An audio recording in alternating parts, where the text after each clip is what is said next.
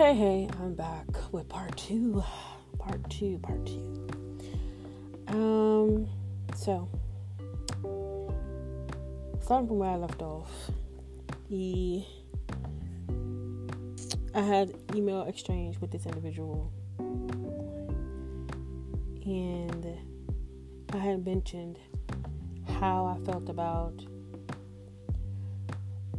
the deactivation of my biggest two accounts, which was TikTok and YouTube,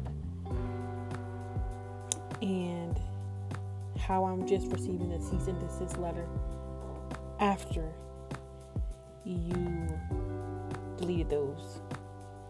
The response from her was that she was only made aware of it when it happened, and then after it happened she wanted to reach out to me, but she could not find me on any of my platforms. My email address, she couldn't, I guess she couldn't inbox me either. I don't know. But my email is everywhere. I mention it in my videos. It's in the profile. I have links to that as well. If you want to reach out to me, you could even comment on my videos if that'll help. But I received none of that for those two channels, with those two social media platforms. And now I get a cease and desist letter to change it, and she indicated that she wanted to make sure that I changed the names before my other accounts are canceled as well. I'm going to be honest. That does not make any sense to me. Um, you typically, a cease and desist, you can get that notification sent to the person to stop what they're doing, to change their name, to do whatever you would need them to do, so that your product or whatever you're doing won't be misinterpreted with someone else's. I didn't get that opportunity.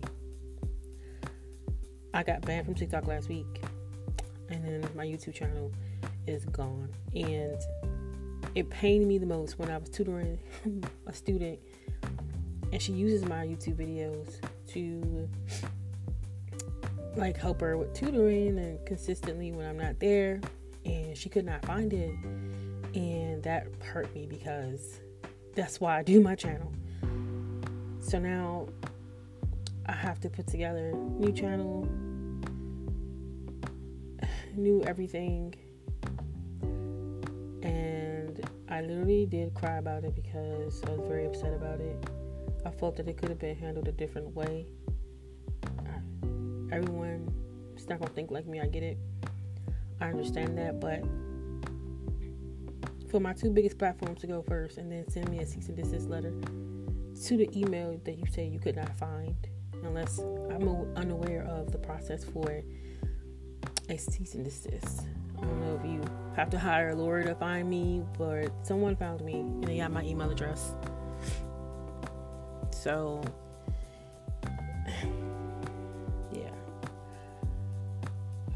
the individual stated, well, as a creator myself, I understand how important it is to build con- your content and everything. And I'm like, if you did understand what it was like, then you would have had a different approach, but you didn't.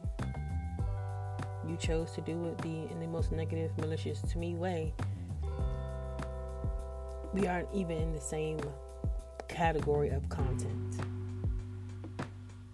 She has a podcast that's coming out on the twenty-third, talks about, it's new, it talks about therapy, therapist connecting or something like that. I can't quite remember, but it's not about somebody's experience, like my experience through becoming a therapist, right? um, nothing about N C E or tutoring or anything like that. So the platforms are different. The content is different. So now I've been talking to my friends, I've been venting, just trying to let it get me down. I do have tutoring today, I do have things I have to do, but I'm just sad about it, you know? I did post a video on my Instagram that I changed the name to. It's called Emerging Therapist and More.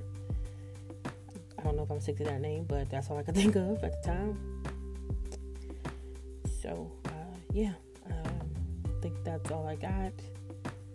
You know, she told me to have a, a great weekend, and uh, yeah, so thank you for taking time out to listen to this episode. I really appreciate it. Um, and you can reach me at boarding a therapist twenty-two. I still have that email, still have that up,